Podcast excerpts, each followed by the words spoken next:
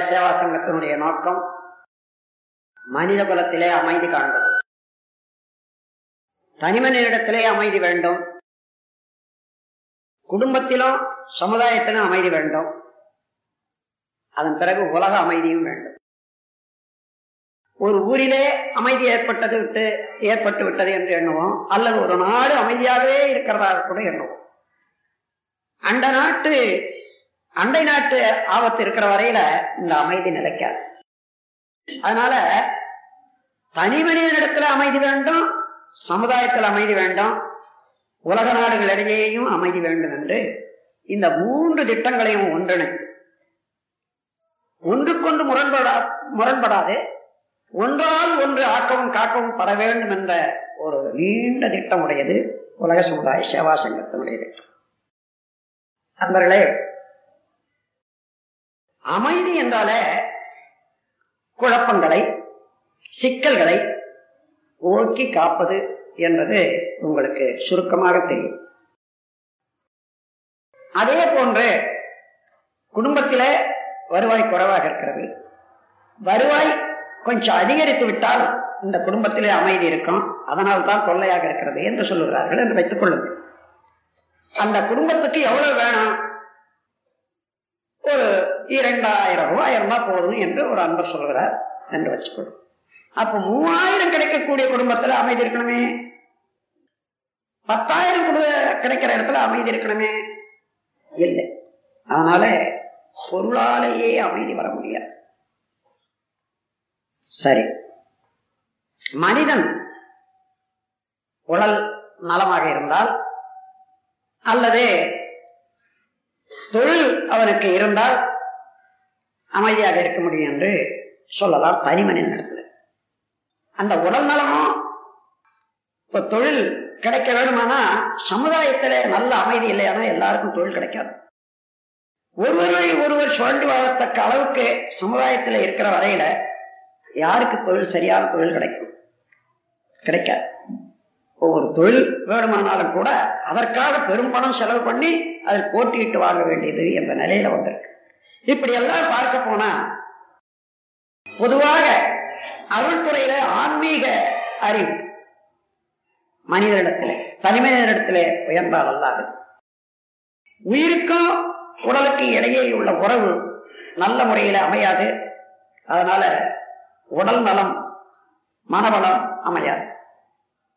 அதே போன்று தனிமனிதனுக்கும் சமுதாயத்துக்கு இடையே இந்த ஒழுக்கம் கடமை ஈகை என்ற அறநெறி சரியாக பின்பற்றவில்லையானால் எல்லாரும் பின்பற்றவில்லையானால் சமுதாயத்திலே அமைதி நிலவாது.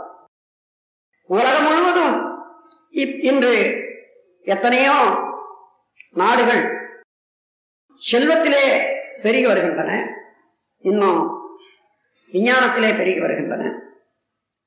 அது மாத்திரமின்றி அவருடைய ஆதிக்கம் ஆர்மி என்று சொல்லக்கூடிய படைகள் பலம் மிகுந்து வருகின்றன அப்படி படைபலம் மிகுந்த எந்த நாடும் அமைதியாக இருக்க முடியும் என்றதே ஒரு துணிவாக கூற முடியுமா? எந்த அளவுக்கு படைபலம் அதிகரிக்கிறதோ அந்த அளவுக்கு பயமும் கூடவே இருக்கு. இவைகளெல்லாம் என்ன பிடிக்கிறது இதையெல்லாம் பயனில்லாத அமைதிக்கு வழிகாணும் முறையாக இருக்கு. மனிதனிடத்திலே அமைதி வேண்டும். இந்த அமைதியை அந்த நாள் முதற்கொண்டு இந்த நாள் வரையில அறிஞர்கள் சொல்லிக் கொண்டுதான் இருக்கின்றார்கள். அதை உணர்ந்து கொள்ளக்கூடிய அளவு அறிவு மனிதனுக்கு உயரவில்லை. உற்ற நோய் நோற்றல் உயிர்க்குறுகன் செய்யாமை என்று சொல்றாங்க. இவ்வளவு உலகத்துல இப்போ என்ன வேணும் என்று நீங்க பாருங்க. ஒருவருக்கு ஒருவர் பிறருக்கு வந்த துன்பத்தை போக்குதல். எந்த செயல் செய்தாலும் பிறருக்கு அதனால துன்பம் ஏற்படாது பார்த்துக் கொள்ளுதல் என்ற பண்பாடு ஒரு தனி மனிதனிடத்திலே வளர்ந்ததேயானால் அவனுக்கு அமைதி குடும்பத்திலே அமைதி ஊருக்கு அமைதி உலகத்துக்கு அமைதி. ஒரே எந்த கவி எடுத்தாலோ எந்த செயல் எடுத்தாலோ அதான் இருக்கும். ஈதல் இசைப்பட வாழ்தல் ஈதன்றி ஊதியம் இல்லை உயிருக்கு என்ற வார்த்தை எடுத்துக்கொள்ளும் ஈதல் என்பது உதவி செய்தல். உதவி எப்போ தேவையான போது தானே? அப்ப துன்பத்திலே இருக்கிறவர்களுக்கு அந்த துன்பம் தீர்ப்பதுதான் உதவி. இசைப்பட வாழ்தல் என்பது பேரளவு வே ஆஃப் லிவிங் அவர்களும் நம்ம போல வாழ வேணும் நம்மோடு வாழ வேணும் ஒத்து வாழ வேணும் என்ற அளவுல பிறருடைய வாழ்வை கெடுக்காத நாமும் வாழ்ந்து கொண்டிருக்கக்கூடிய ஒரு அறிவு பழக்கம் தான் இவ்வாறு மனிதன் கண்ட உண்மைகளை எல்லாம் வைத்து பார்த்தான் இங்கே மனிதனுக்கு என்ன தேவை? அறிவின் அடிப்படையில ஒன்னாம் படியில இருந்து அதன் முழுமைய வரையில மக்கள் வாழ்ந்து கொண்டிருக்கின்றார்கள் எல்லாரும் ஒரே மாதிரியான அறிவு பெற முடியாது. தேவையினாலே பழக்கத்தினாலே சூழ்நிலை வலுவினாலே மக்கள் வெவ்வேறு எல்லையிலே இருந்து கொண்டு வாழ்ந்து கொண்டிருக்கின்றார். எப்படி எல்லாரும் ஒரே மாதிரியாக நினைக்க முடியும் வாழ முடியும்? இல்லை.